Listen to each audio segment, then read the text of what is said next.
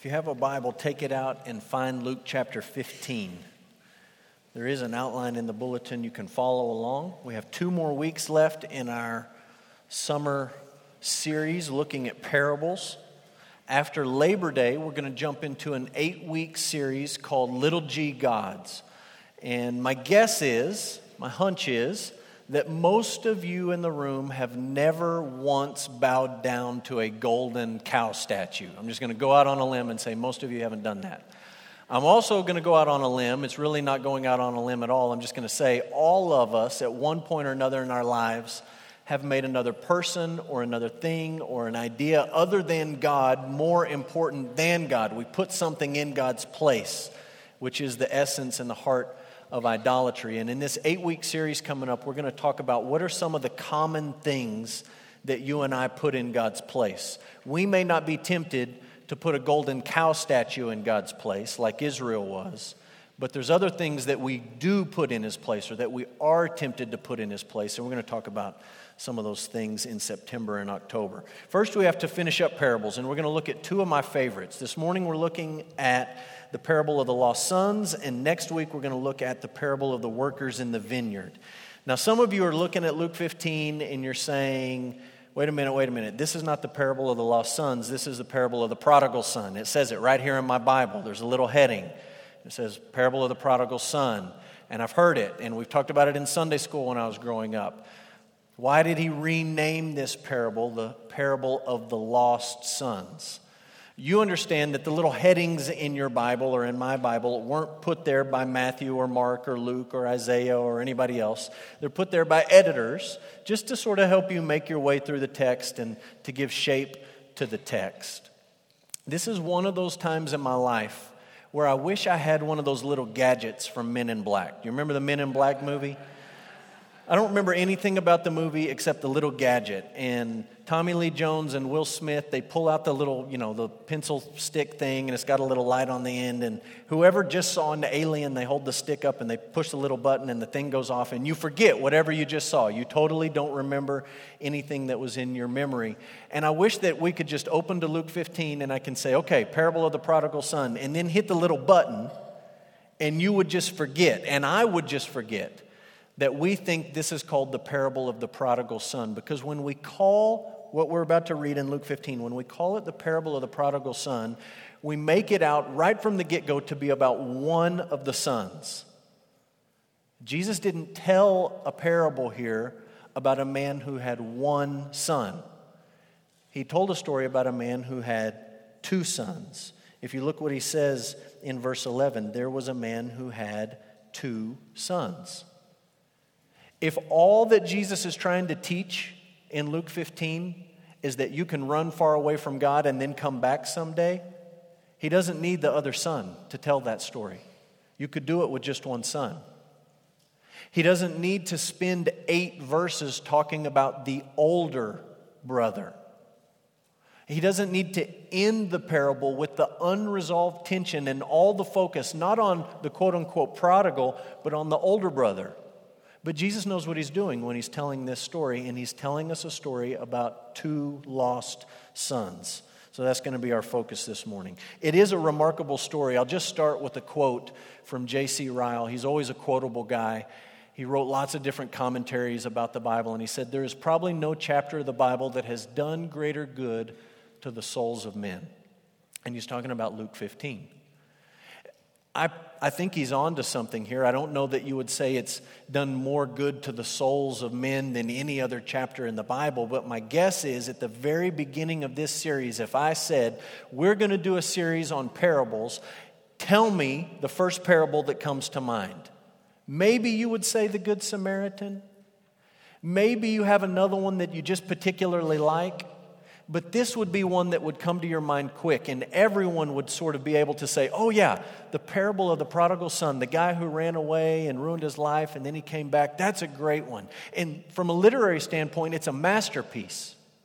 There's enough detail in the story to sort of help you understand what's really going on, but there's also enough unanswered questions, a lack of detail that sort of makes you think and makes you curious.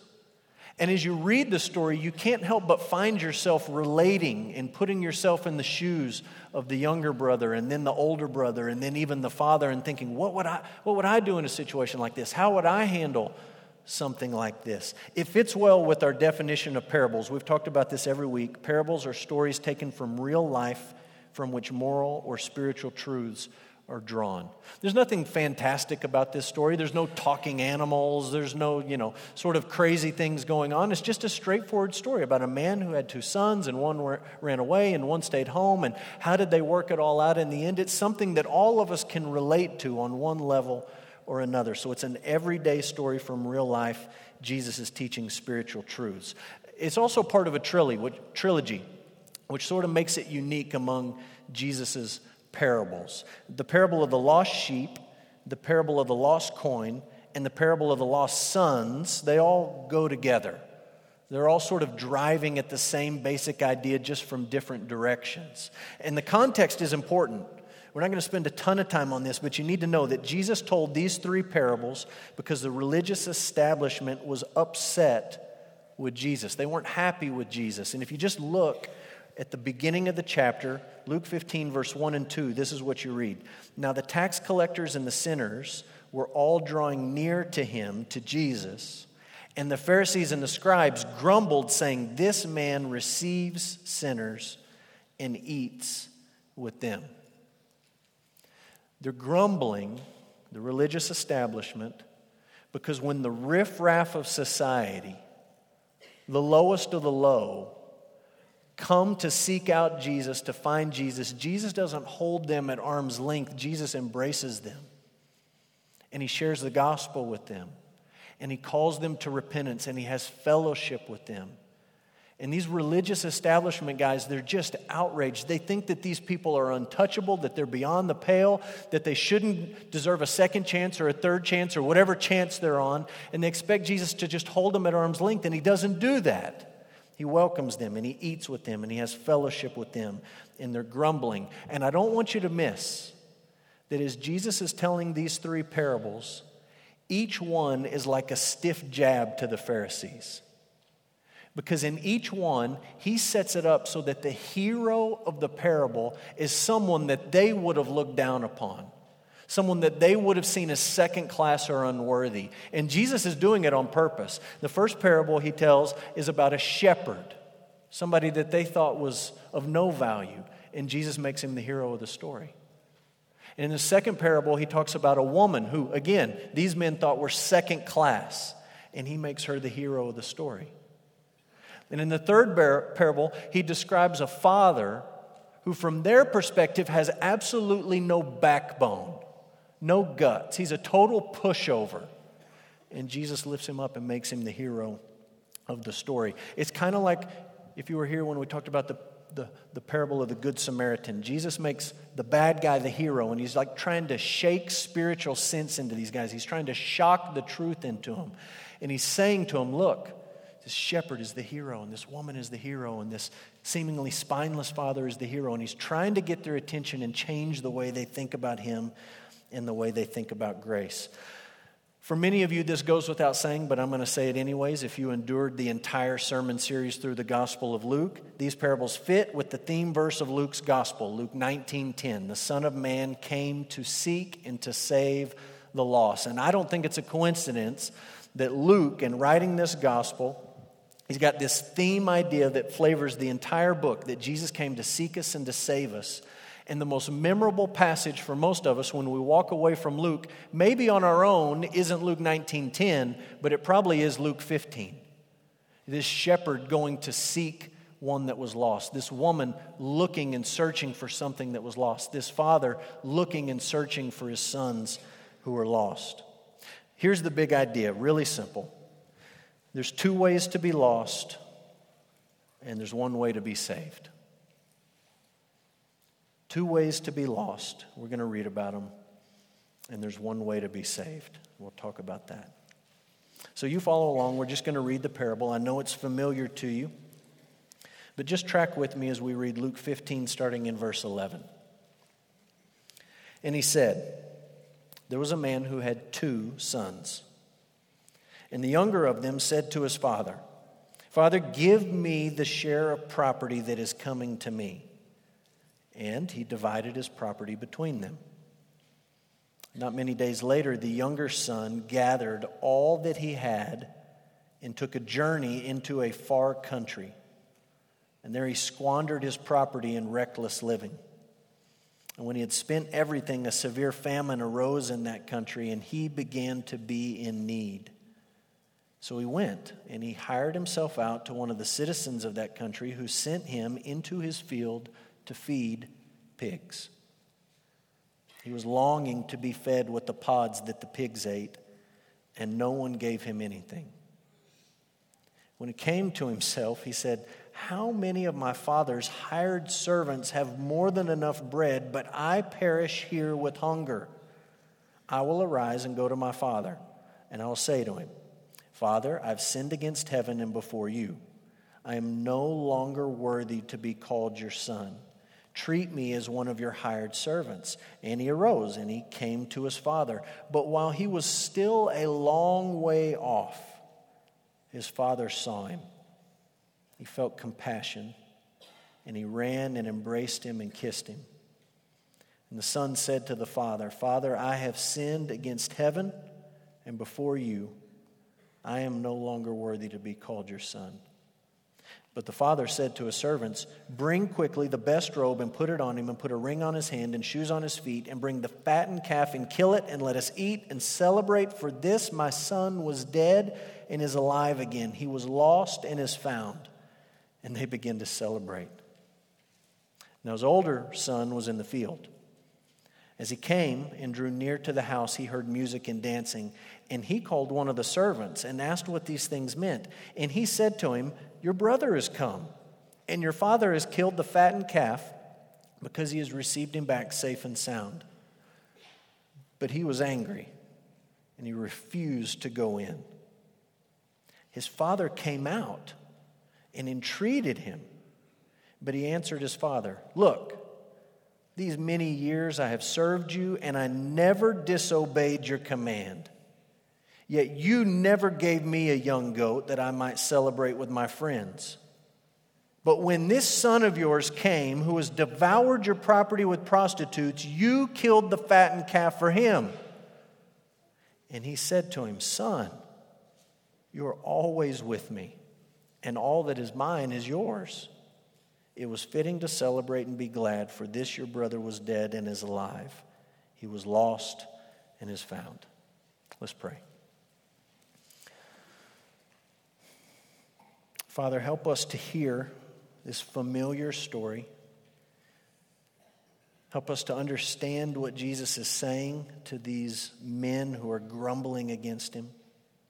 Help us to see why it matters to us and how it applies to us. Father, we pray that your Spirit would press these truths home to our heart, that we would heed the warnings, and that we would hope in the grace. We pray in Jesus' name. Amen. Just to start and to make sure we're all on the same page, let's talk about Hebrew culture and basic inheritance laws. In ancient Israel, things were not a whole lot different than our society. If you wanted to inherit what your parents had, something had to die first. Your parents, they had to be gone. They had to be out of the way. They had to kick the bucket, push up daisies, buy the farm, whatever you want to call it. They had to be gone. And in our day, it would be highly inappropriate, highly offensive highly disrespectful to go to your living parents and to basically say to them, Hey, since you're not dead yet, can I just have all your stuff? Can I have my cut of all your money? Your parents would hear that and they would understand that you don't love them, you don't have a concern for your relationship, you just care about stuff and you just care about money. And it would be a terrible breach in the relationship. The same thing is true in ancient Israel. When this son goes to his father and he says, Give me the part of the inheritance, the part of the estate that is coming to me, in essence, what he's saying is, I wish you would hurry up and die because you are in the way of something that's going to make me happy. Knowing you and having a relationship with my father won't make me happy, but having all your stuff and none of your rules will make me happy. So it's highly offensive, highly disrespectful. One thing that's a little bit different in ancient Israelite culture than our culture is that if there were only two sons, the older son would get a double share, which means in this case he would get two thirds. The older son, older son always got a double share, so you took however many sons there were, you added one more for the older one, you did the math, and you gave the oldest double. And so if there was two, the younger brother was entitled to a third of the money, and the older brother was entitled to two thirds of the money. And Luke says in the text, or Jesus says in this parable, that when the younger son comes and says, Give me my cut, he says the father divided his inheritance, his estate, his money, his wealth between them. Which means, okay, if you want your third, that means everything else is your older brother's. If I'm giving you yours now and you're going to take it, everything that remains is your older brother's. And so Jesus says he divides the money between them. To make sense of this parable, I think it's helpful to look at it from the perspective of each of the major characters. And so we're just going to walk through the three characters and think about truth from their perspective. So let's talk about the younger son. Just a few thoughts about this younger son. Number one, his sin began in his heart. And I'm just going to confess to you up front, I don't have a verse for that. I can't point to you in the parable and show you this is the place where Jesus says his sin begins in his heart. But you know people, and I know people. And if the relationship between this father and this son was right, I just don't see him waking up one day saying out of the blue, I wish my father was dead and I wish I could have all his stuff. In fact, I'm going to go ask him if he'd go ahead and drop dead and I could go ahead and have all his stuff. That sort of stuff doesn't just come out of the blue, it doesn't happen in a vacuum. I think what we're to understand when Jesus describes this younger son going to his father is that as he's been working with, working for his father, the wheels have been turning. And the wheels in his head, or you could say the wheels in his heart, have been telling him, You will be happy when you get rid of the constraints and the rules and you have access to unlimited resources.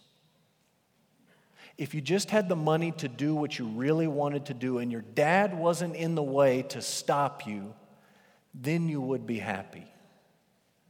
And he spends day after day, week after week, month after month thinking about this, mulling it over, longing, daydreaming, wishing, hoping. And every morning his dad wakes up and he's alive. And he's disappointed. And he goes out into the field and his mind is turning and he's saying, Well, maybe tomorrow's the day because if, if things would just change, then I would be happy. That's how the human heart works. That's true for the younger son, and it's true for me, and it's true for you. And the takeaway is things may look good on the outside of your life, but you'd better be really careful what's going on in your heart. You'd better be very careful what you allow yourself to daydream about and to fantasize about and to hope for and to long for and to dream for. You better be very careful that you don't give your heart over to sin and then wake up one day and see that it's led you down a path you never thought you would go. His sin begins in his heart. Secondly, he lives for the moment. He lives for the moment. He wants to maximize pleasure in the short run, and he has no plan in the long run. You can imagine the father making the division between the sons and hiving off a third of what he had worked his entire life to accumulate maybe a third of what he had inherited from his father and from his grandfather would have been passed down in the family, and then just to hive it off and in a moment see it all walk away. He's got no perspective on the past, and he definitely has no perspective on the future. I mean, a third of this estate might have been a lot of money, but did he really think he would never run out? Did he really think when he made it to this foreign country that all of these people that were hanging out with him actually cared about him and were his friends? Like, from our perspective, you look at it and you say, How foolish can you be? That money wasn't going to last forever. Those people really didn't care about you. But his heart's led him down a road he never thought he would go. Be very careful that you don't live for the moment and forget about eternity. Elsewhere, Jesus said it like this He said, What does it profit you if you gain the whole world, but in the process you forfeit your soul? It's not profit, it's loss. Is the click on that site, on that video, really worth losing your family?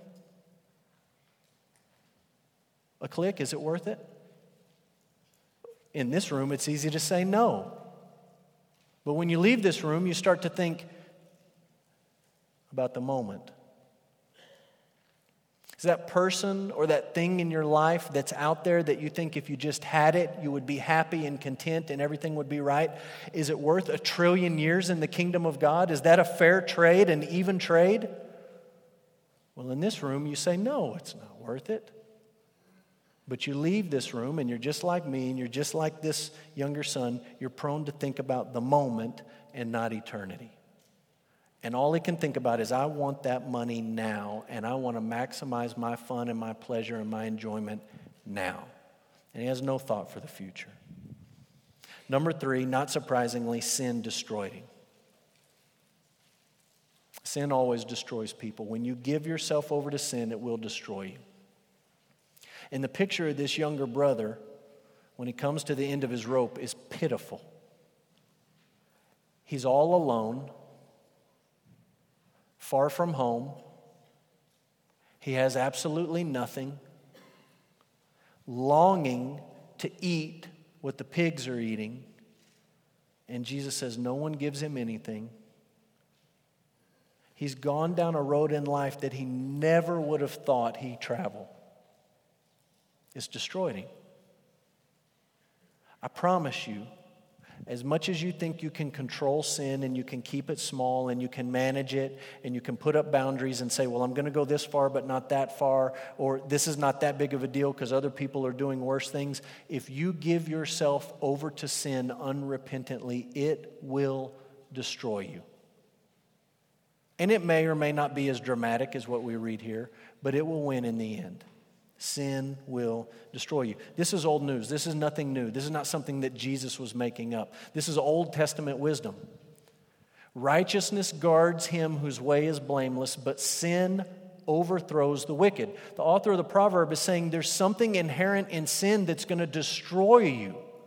It's not going to make you happy or bring you pleasure or fulfillment. It's going to turn on you and overthrow you later in the same chapter. Good sense wins favor, but the way of the treacherous is their ruin.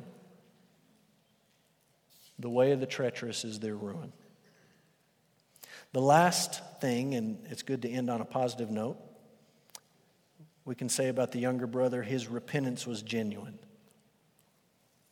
His repentance was genuine.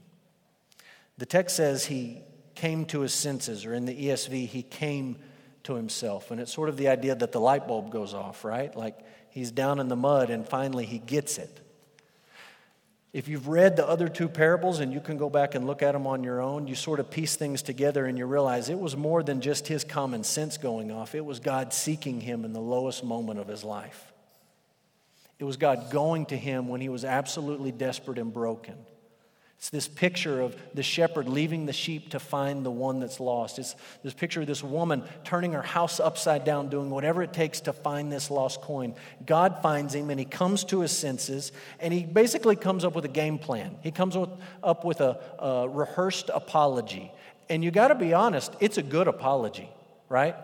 It's not one of those apologies you see on TV all the time today when somebody gets caught doing something or they say something they shouldn't have said and they sort of get pressured into giving an apology and so they get there with the cameras and the microphone and they say something like, Well, I'm, I'm sorry I offended people. Well, I'm sorry you took it that way. Well, I'm sorry all of this happened. He comes to his father, and the plan is basically to say, I don't even belong in this family anymore. I get that. I have sinned first against heaven. It's the Jewish way of respectfully saying I've sinned against God.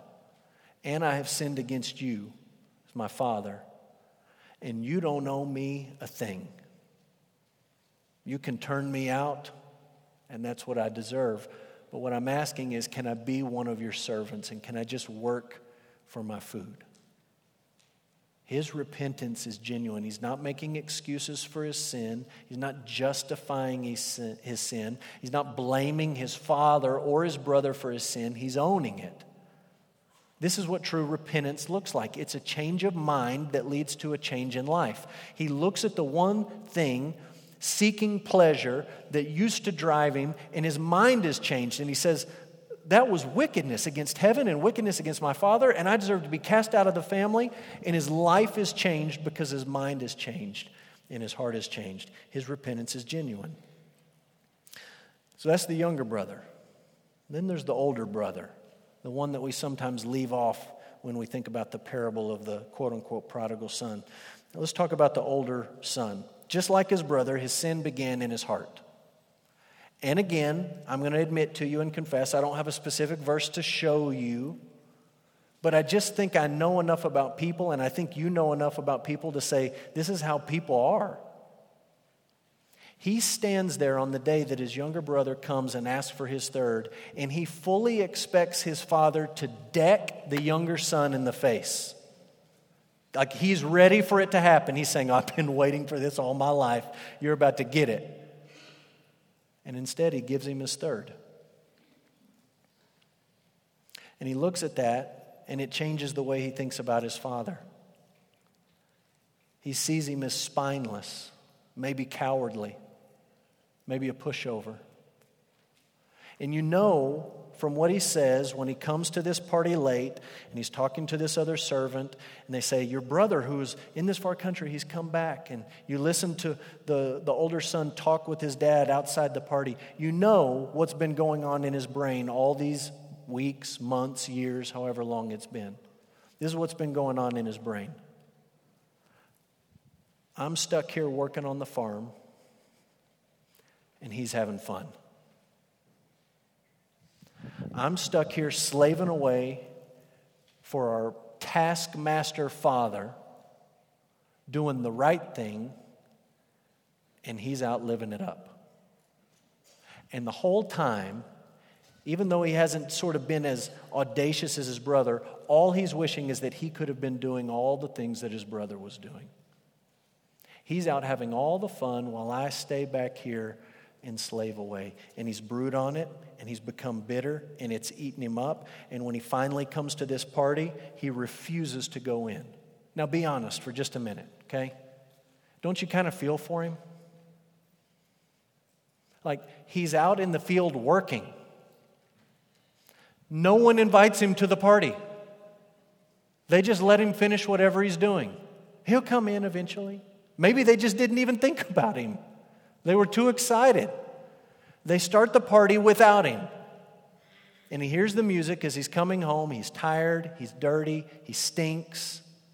And he hears the party going on and he calls someone out and he says, What? I didn't know about a party tonight. What are you guys doing throwing a party?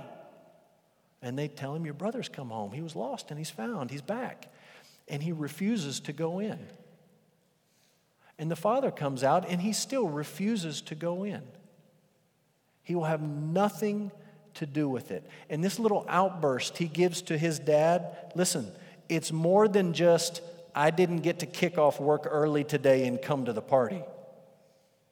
It's all about the weeks and the months and the years that he spent working out in the field while his brother had all the so called fun. So his sin begins in his heart. Secondly, he lived for money. He lived for money. I know you criticize the younger brother because he had the guts or the audacity to go to his dad and wish him dead and ask for his cut. But the older brother lives for the exact same thing. He's just willing to play the long game.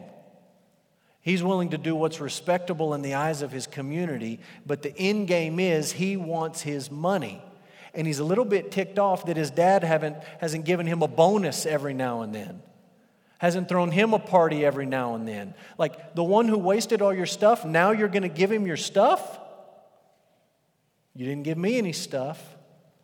And here's the great irony of it the father looks at the son and he says, Son, everything that's mine is yours. There's nothing left to give to the brother. He took his third. We're not going to divide the remaining two thirds and do the math again. Everything that's mine is yours, which you know infuriated him. Because then he puts two and two together and he says, Oh, so that goat that you killed for my brother is my goat. You're spending my money on your son. He lives for money. He thinks that money will make him happy. And number three, he's blinded by sin. Sin blinded him. Look at how he talks about his father. Verse 29. He, look, he answered his father and he said, Look, these many years I have served you. What he says is, You've been the slave master and I've been the slave all these years. You can imagine as a father how that would break your heart to look back on all the time you spent with your son and to see that he only thought about you not as his father, but as his master. I've served you, I've slaved for you all these years. He's blind. Look, look how he thinks about his brother. Verse 30. This son of yours has come home. He won't call him his brother. He's long since disowned him but he knows he's still his father's son. He's, he fails to see the relationship he has with his brother. And maybe the biggest blind spot in his life is in verse 29. If you just back up again, he has the nerve to say to his father, I never disobeyed your command. Parents, can you imagine one of your grown children coming and saying that to your face? I never disobeyed anything that you told me to do if it weren't so offensive and ridiculous, it might be laughable. He's blind. He's blind to the ugliness of his own sin as he stands outside this party pouting and refusing to go in. He's blind to the defiance that he's showing to his father. His father goes out to entreat him, to beg him to come into the party. Please come in and have have fun with us. Join the celebration. I'm begging you to come in. And all he can do is stand with his arms folded in defiance. And he refuses to go in. He's blind. Lastly, he's just as lost as his brother. Just as lost as his brother. Make no mistake, his GPS coordinates were right. Geographically, he's on the, the right piece of real estate, but his heart is a million miles away. It has never been with the Father. This is Jesus showing us there's two ways for you to be lost. The first way is for you to run as hard and as fast away from God as you can and to do anything and everything other than what God tells you to do. That's one way to be lost. The second way to be lost is to have the appearance of being close to God, is to put on a good show for your friends and your family and everyone at church, but inside for your heart to be a million miles from God. Bitter towards God, angry with God, dissatisfied with God, wishing and dreaming and longing for all of the things that those people are doing, thinking that's where the fun is but staying outwardly and looking like you're playing the part. And Jesus starts off in Luke 15, verse 11, and he says, There was a man who had two sons. Because he's trying to say, he's trying to show to the people who are grumbling about him, it's true that the tax collectors and the prostitutes and all these wicked people that you look down upon, they're lost. No question about it. They have run hard and fast away from God. But what you failed to see is that you are just as lost. And you look good on the outside, the cup is clean on the outside, but on the inside, it's filthy. You're like whitewashed tombs that look beautiful on the outside, but on the inside, you're full of dead men's bones. You look like you're close to God, but your heart is a million miles away from Him two ways to be lost. And when you read it in the parable, one is not more lost than the other one, one is not more shameful than the other one. Both of the sons are lost. Then there's the father. Two lessons from the Father. Number one, he was eager to forgive. Jesus says he saw his son while he was still a long ways off. And it may be reading into it a little bit, but you almost get the idea that this father has sat on the front porch. He stood outside the house every night after he worked on the farm, and he just fixed his eyes on the horizon for the road that his son traveled many, many years ago. And he sat there every single night. He's prayed for his son, he's thought about his son, and he's just waited and hoped for his return. And he does return, and he sees him when he's a long ways off. And he does something that no self respecting Jewish man would do. He picks up his robe and he runs. To us, that seems like a, an obvious detail. But in ancient Israel, grown Jewish men did not run, period. He runs to his son, who is stinky and smelly and filthy and dirty from working in the pigsty and traveling back home with nothing, and he just runs up to him and embraces him and kisses him. The father makes a complete fool of himself in front of everyone. He doesn't lecture the son. He doesn't wait for him to come with his tail between his leg all the way up to the house with a big bony finger pointing in his face. He doesn't even let him finish his I'm sorry speech. Did you notice that? The son prepared a, a, a several lines of what he was going to say. He gets through just a couple of them, and the father cuts him off and he says, That's enough. Let's have a party. I've heard enough. He's eager to forgive. And you see the same thing true with the older brother.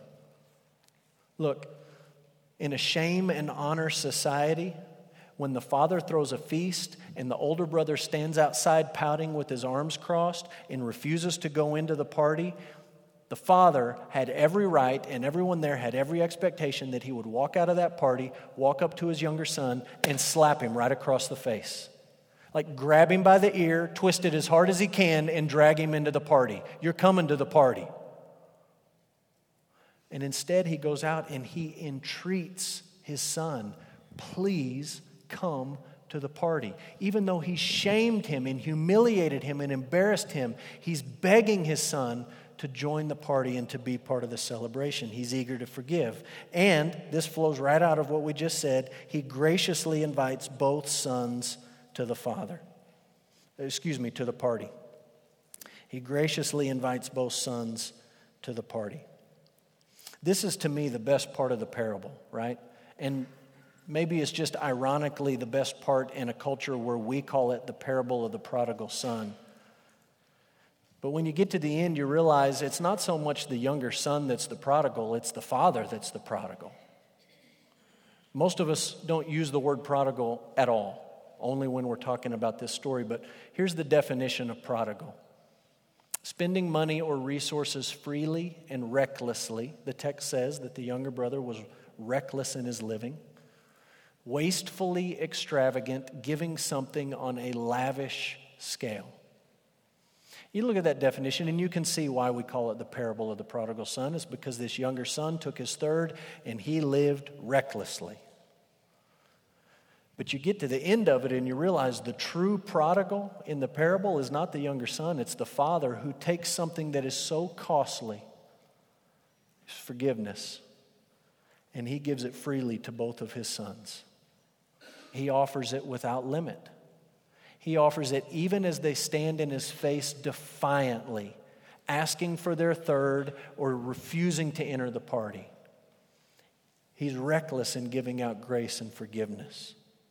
It's the gospel. You understand that the holy God, the God that is holy, holy, holy, has every right to shut us out of his kingdom, to kick us out of his family, to exclude us from a relationship with Him, to leave us wallowing in the filth of the pigsty of what we thought would make us happy. That would be justice and that would be fair. It would be right.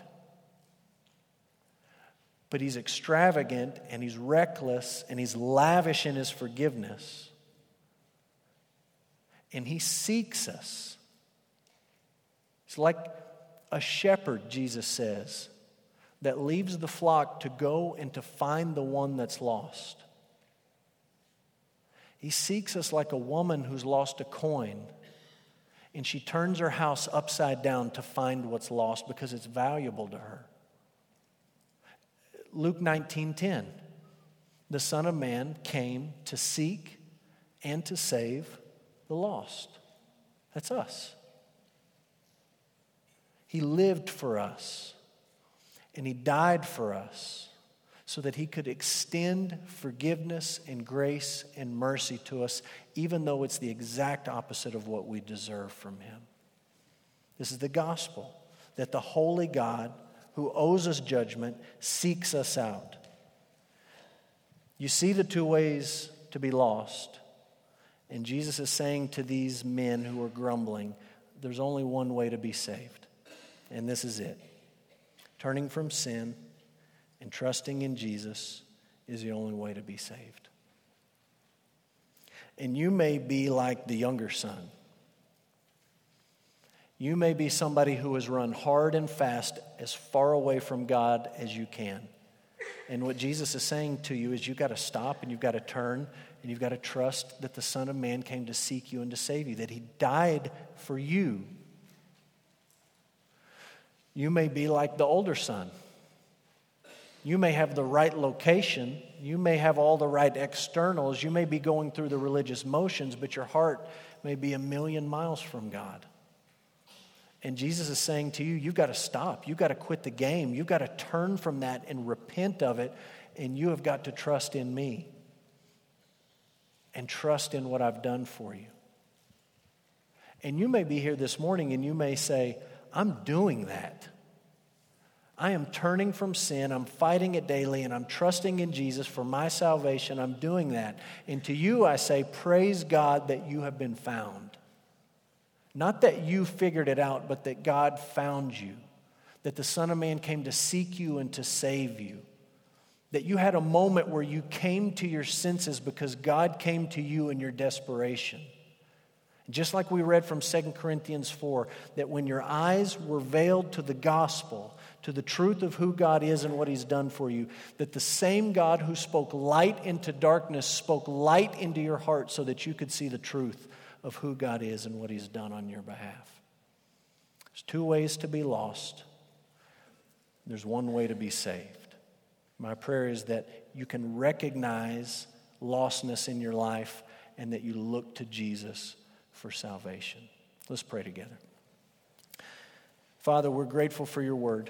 We are grateful for the parables of Jesus, for the stories he told, the simple, everyday stories that he told that teach us such powerful truths.